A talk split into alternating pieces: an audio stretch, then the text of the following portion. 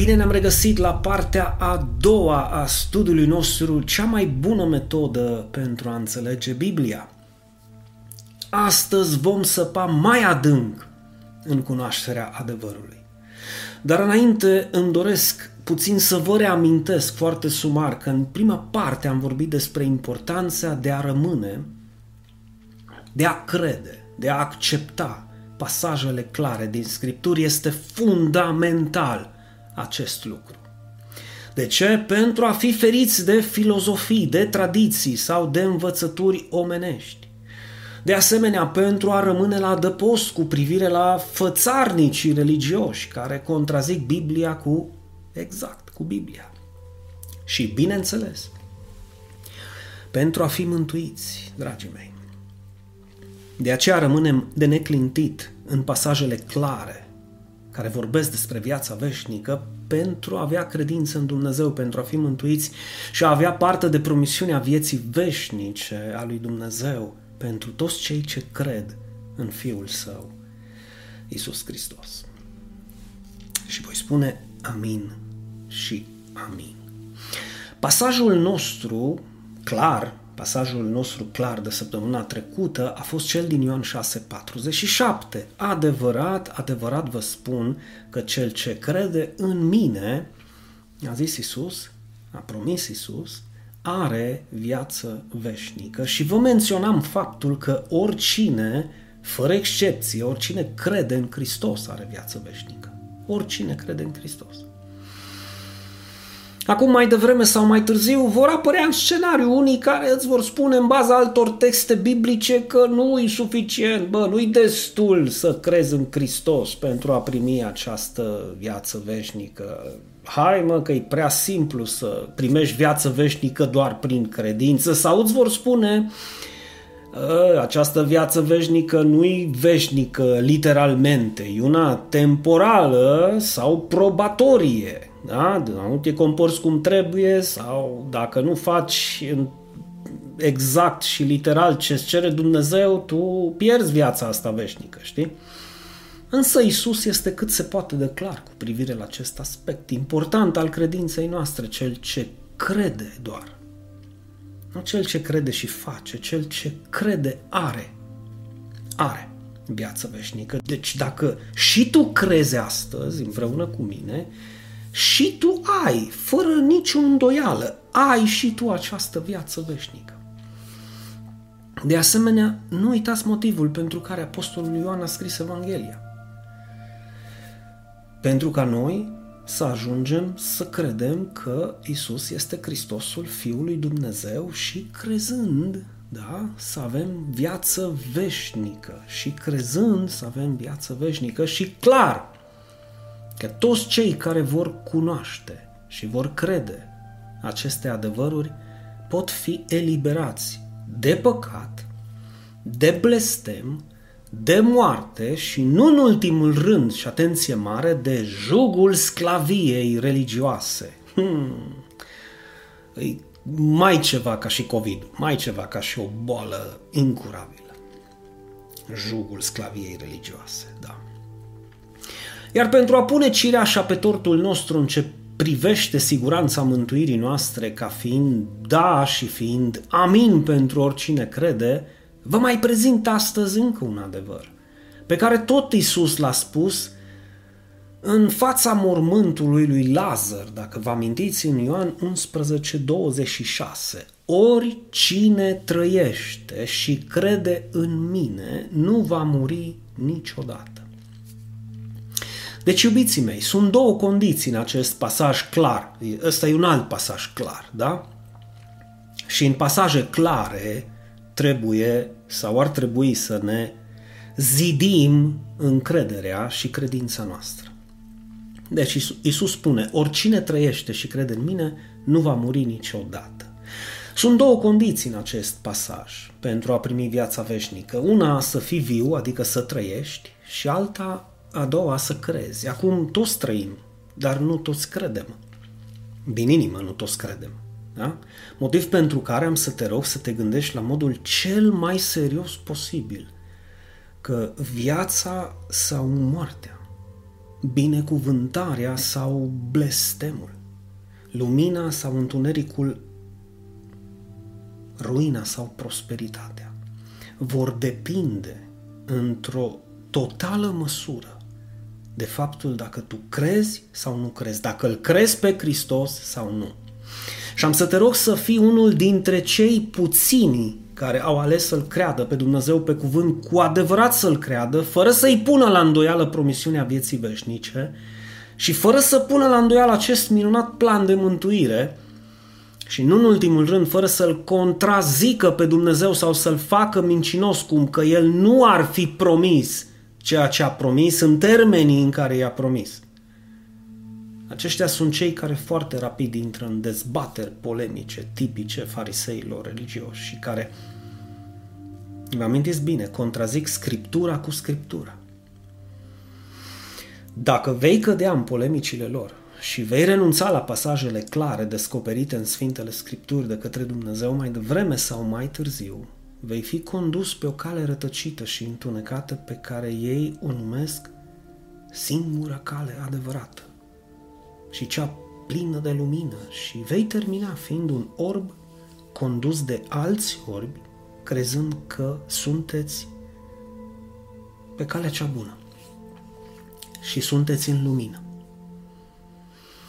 Eu nu cred că îți dorești să faci parte din acea gloată, permitem să o numesc gloată, că e literalmente gloată de oameni neînțelepți și manipulați care aleg să-și lase speranța vieții veșnice în mâinile unora care interpretează Sfintele Scripturi pentru ei și în locul lor, ca și cum aceștia din urmă ar fi niște idioți fără creier, incapabili de a citi negru pe alb ceea ce este scris sau ceea ce spune Dumnezeu în cuvânt. Mă refer la cele pasaje clare pe care și noi le-am menționat anteriormente și care, dragii mei, pot fi înțelese și de un puș de 15 ani, ca să nu zic de 12. Pentru că așa au fost scrise pentru a fi înțelese pe deplin și de către oricine. Nu pentru a avea nevoie de o interpretare extraordinară precum are nevoie cartea Revelației sau Apocalipsei. Nu, dragii mei. Acesta este motivul primordial pentru care am elaborat și eu acest studiu, pentru a vă prezenta modul prin care veți reuși să scăpați odată și pentru totdeauna de sub jugul sclaviei religioase, indiferent care ar fi acesta. Pentru că tu poți să fii într-o organizație religioasă în care tu crezi că ești bine și că aia e singura organizație religioasă adevărată, singura biserică adevărată și să te trezești că este o sectă care condamnă pe alții și au singurul scop de a te ține pe tine captiv în societatea lor. Eu nu sunt aici să interpretez Biblia în locul vostru, deoarece sunt convins că și voi ați fost creați cu aceeași capacitate intelectuală pe care o am și eu. Bine, se prea poate însă să fie o mică, mare diferență între noi prin faptul că eu poate am ales să petrec mai mult timp în citirea și meditarea Bibliei dar asta nu exclude faptul că dacă îți propui și tu să citești un anumit pasaj biblic clar, pe care l-am menționat și noi în studiile noastre de astăzi și de săptămâna trecută, și să meditezi la modul cel mai serios asupra acestui pasaj, e imposibil să nu poți să-l înțelegi și tu la fel ca și mine. Iar pe măsură ce vom continua studiul nostru, veți avea ocazia să cunoașteți ce am descoperit eu după 21 de ani de experiență și să vă las pe voi, da, dragii mei, să vă las pe voi toți să alegeți înțelept dacă ceea ce eu vă spun și eu vă transmit vine din partea lui Dumnezeu sau nu. Și nu trageți concluzii pripite, nu vă spun acest lucru nici să par eu mai inteligent sau mai înțelept și nici pe departe să vă spun că voi vă aflați într-o eroare și că trebuie să vă schimbați religia pentru a veni la noi, la Biserica Cristocentrică, nu, că știți, acesta nu este adevărul și acesta nu este motivul pentru care eu sunt aici. Motivul pentru care eu sunt aici este să vă descoper adevărul pe care l-am descoperit și eu și mi-a fost descoperit și mie de Dumnezeu prin Scripturi. Învățăturile Sfintelor Scripturi despre viața veșnică sunt extrem de simple și foarte ușor de înțeles și asta vreau să vă arăt și vouă. deoarece a fost dorința lui Dumnezeu să fie cât se poate de clar cu privire la aceste aspecte ale vieții. Fapt pentru care el nu a lăsat loc de îndoiel cu privire la planul său de mântuire. Și am să vă prezint un scurt itinerar, știu că îl cunoașteți cu toții, dar haideți să ne împrospătăm memoria puțin. Să vă prezint un scurt itinerar al acestui plan de mântuire care a fost elaborat de Dumnezeu Tatăl, a fost dus la îndeplinire de Fiul și a fost împlinit de Fiul la cruce, da?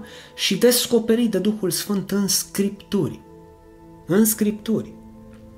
Nu descoperit de Dumnezeu în aceia care se autointitulează mari proroci și așa spune Domnul Dumnezeu. Nu, nu, nu, nu descoperit de Duhul Sfânt în Scripturi. Tu nu ai nevoie să-ți spună nimeni ce-ți spune Dumnezeu, că tot ceea ce a avut Dumnezeu să-ți spună și a dorit să-ți spună este în Scripturi scris.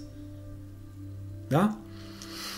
Spun aceasta pentru ca voi să înțelegeți că acesta este planul lui Dumnezeu, literalmente.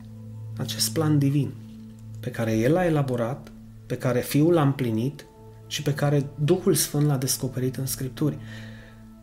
Atât acest plan minunat vine de la Dumnezeu, cât și promisiunea vieții veșnice, împreună cu mântuirea, tot de la Dumnezeu vine. Nu cred că mai merită să intrăm în detalii de genul omul ar putea face ceva pentru a fi mântuit. Nu, dragii mei, omul nu poate face nimic pentru a fi mântuit, decât să creadă ce a promis Dumnezeu, adică să-L creadă pe Dumnezeu pe cuvânt. Deoarece mântuirea Bună dimineața! Nu vine de la oameni. Nu vine de la oameni. Nu a venit și nu va veni de la oameni. Că vor fi unii care vor pretinde sus și tare că mântuirea vine de la ei și că ei dau mântuirea mai departe sau ei îl dau pe Hristos mai departe cum ar da uh, acum, cum e Black Friday-ul păstă tot, da, la o ofertă și pe Hristos și îl dau numai la cine vor ei, hai mă să fim serioși. Hai să fim serioși. De aceea începem itinerarul nostru. Da, înainte să închid paranteza, nimeni nu-L are pe Hristos. Hristos ne are pe noi. Când vorbim de Hristosul adevărat, nimeni nu poate să zică îl am. El ne are pe noi, pentru că în ordine de măreție, putere și așa mai departe, El este mult peste noi și mult mai mare decât noi. Nu noi îl deținem pe El, El ne deține pe noi.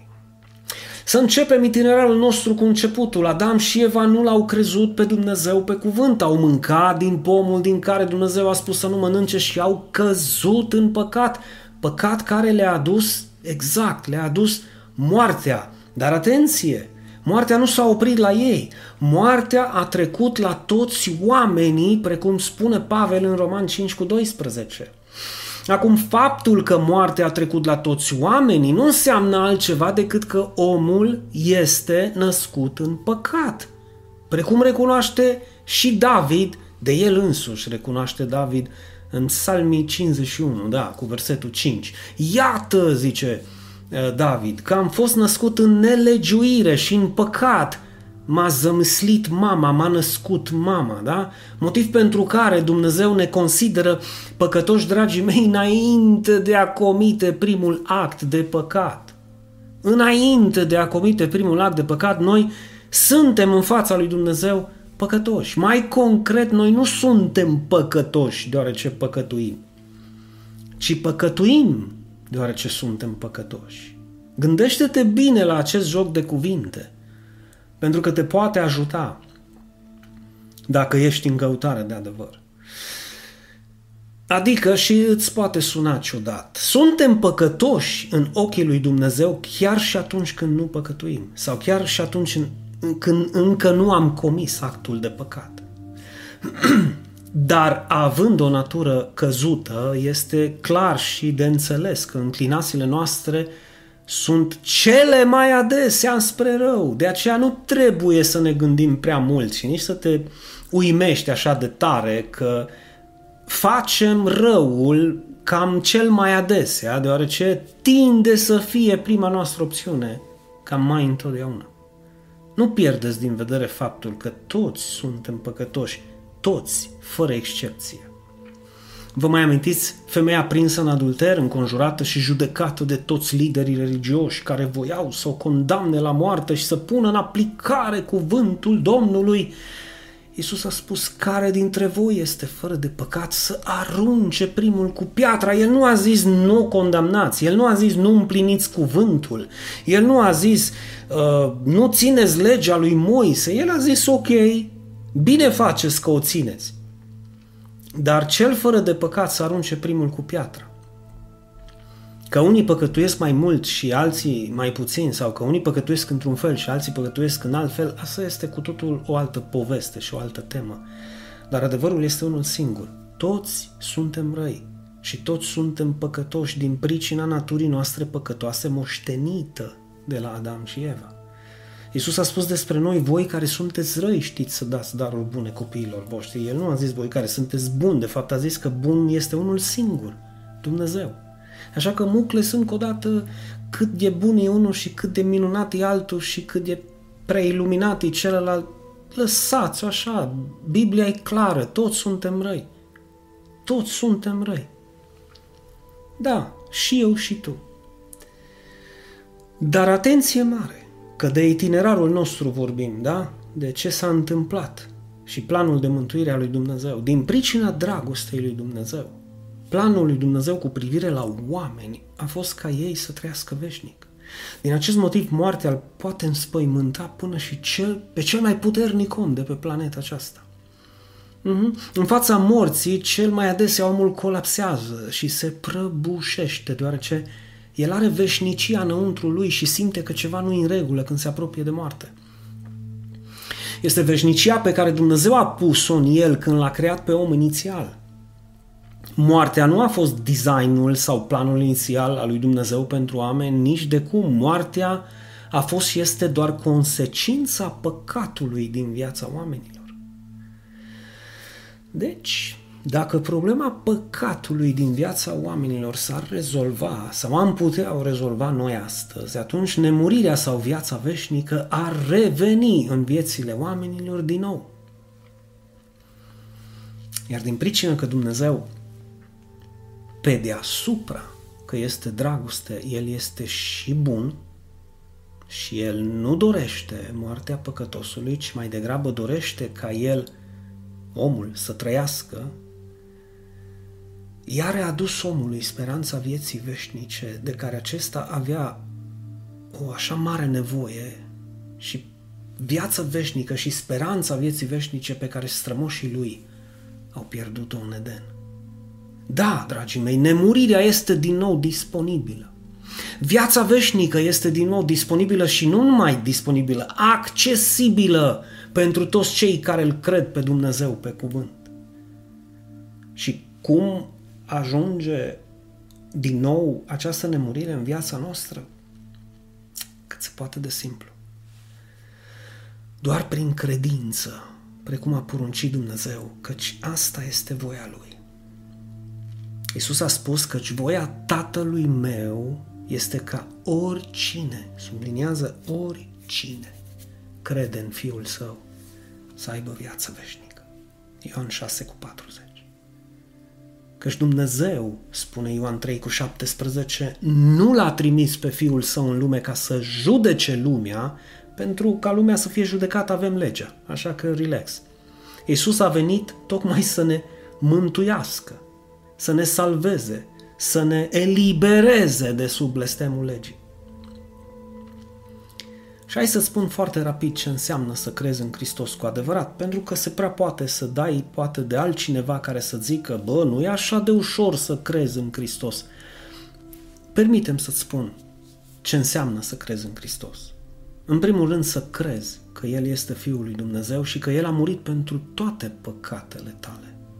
Asta înseamnă că tu ești conștient, sau și tu ești conștient împreună cu mine, că ești născut în păcat, ești rău, greșești și păcătuiești de foarte mult timp.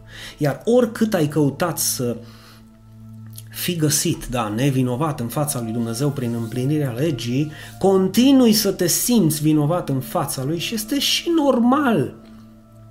E și normal deoarece prin lege nimeni nu poate fi găsit nevinovat sau drept sau fără de păcat în fața lui Dumnezeu. Nimeni, nimeni, nimeni. Nimeni nu a trăit sau va trăi vreodată fără să greșească și fără să păcătuiască. Dacă omul ar fi avut capacitatea să se salveze singur prin împlinirea legii sau prin fapte bune, cum strigă unii pe aici, Iisus nu ar mai fi fost nevoit să vină să moară pentru acel om. Deci tu știi la fel ca mine că avem nevoie de El. Cum de cine? De Hristos. Deoarece El a murit pentru noi, a ținut legea în locul nostru și a trăit o viață sfântă în locul nostru, o viață fără de păcat, viață care a culminat ca jertfă în fața lui Dumnezeu, iar prin această unică și minunată jertfă a fost plătit prețul de răscumpărare pentru noi și pentru eliberarea noastră de sub blestemul morții. Mai concret, prețul cauțiunii, da. Prețul cauțiunii noastre a fost plătit integral de Isus, nu de noi. Și a acceptat acest preț de către judecător, iar acum judecătorul, în baza acestui preț, în baza acestei cauțiuni plătite, ne consideră nevinovați, deoarece Isus a plătit acel preț iar fapta, condamnarea este ștearsă.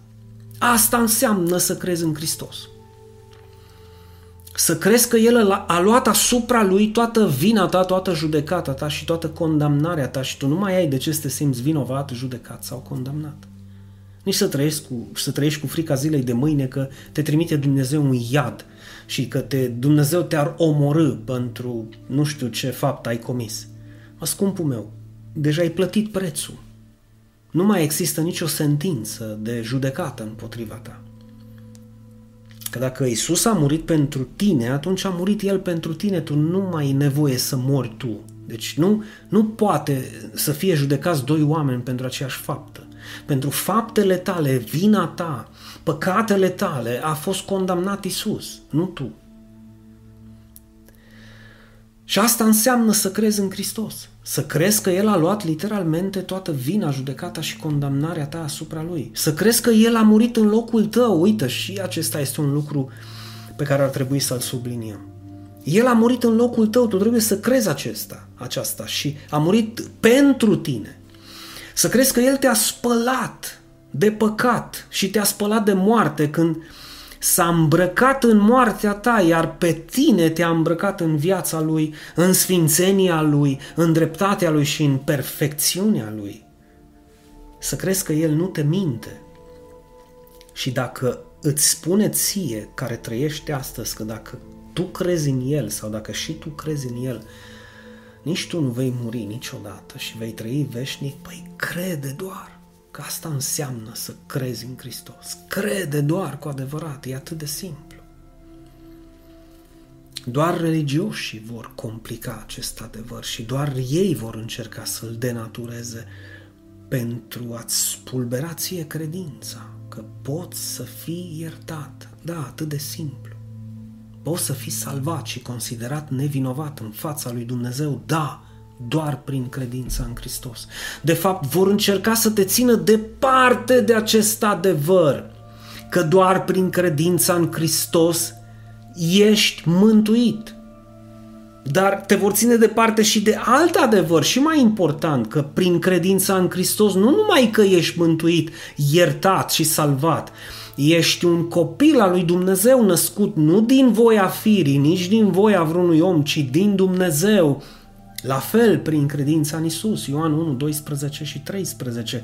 Iar dragul meu și draga mea, dacă ești copil al lui Dumnezeu, dacă suntem copii al lui Dumnezeu, suntem și moștenitori al lui Dumnezeu împreună cu Hristos, Romani 8 cu 17.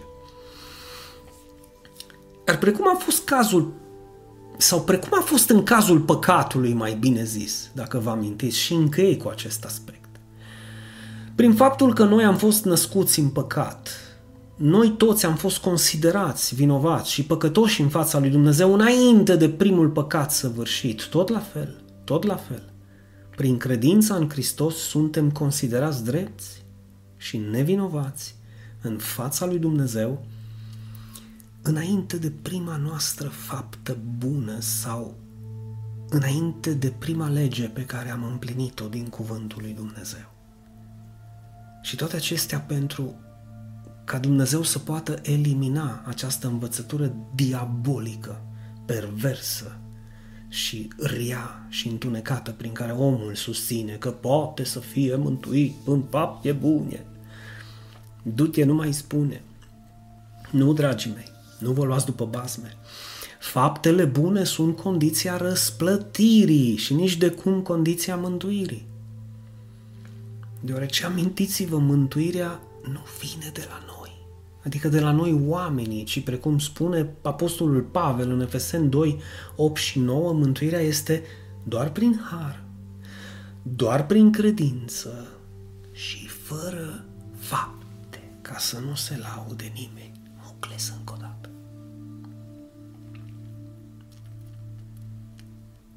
Poate că acum înțelegeți mai bine de ce a spus Isus. Cel ce crede în mine are viață veșnică și oricine trăiește și crede în mine nu va muri niciodată. Crezi tu lucrul acesta? Crezi tu lucrul acesta din toată inima? Spune cu mine atunci da și amin și ne revedem săptămâna viitoare. Pe curând, oameni faini și salutări de la Turda.